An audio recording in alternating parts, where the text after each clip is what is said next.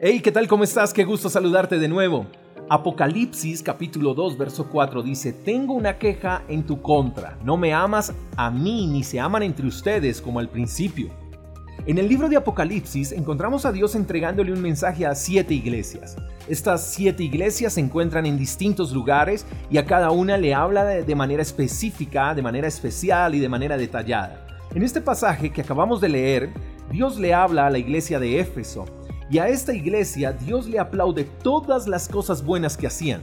Era una iglesia que trabajaba arduamente, era paciente, perseverante, no toleraba la maldad, era una buena iglesia, pero Dios le dice que aunque hacían cosas muy buenas, se habían olvidado de amarlo a Él como el principio y además se habían olvidado de amarse los unos a los otros.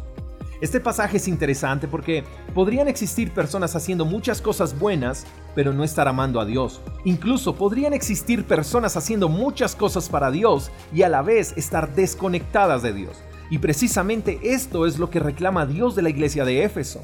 Y así podríamos estar muchos, asumiendo que por estar haciendo cosas buenas estamos conectados con Dios. Y no es así. Existe ese primer amor, ese fuego que ardió dentro de nuestros corazones el primer día que tuvimos esa experiencia hermosa e inolvidable con Dios. Y quizás por nuestras múltiples ocupaciones hemos dejado apagar ese fuego. Y Dios es especial porque Él nos reconoce lo bueno que hemos hecho, pero Él anhela pasar tiempo a solas con nosotros. Él quiere que no confundamos el estar haciendo cosas por Él y por los demás con nuestra relación personal e íntima con Él. ¿Qué cosas buenas te están desconectando de Dios? Qué interesante pregunta, ¿verdad? Sí, ¿qué cosas buenas te están desconectando de Dios?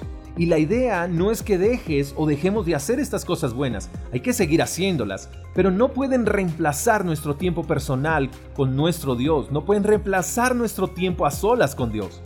Volvamos a ese primer amor, volvamos a encender ese fuego en nuestro interior, anhelemos pasar tiempo a solas con Dios antes de salir a hacer cosas para Él y por otros. Un café con Dios es más importante que toda una vida sin Él. Espero que tengas un lindo día, te mando un fuerte abrazo, hasta la próxima, chao chao.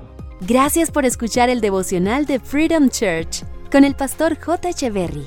Si quieres saber más acerca de nuestra comunidad, síguenos en Instagram, arroba Freedom Church Call hasta la próxima.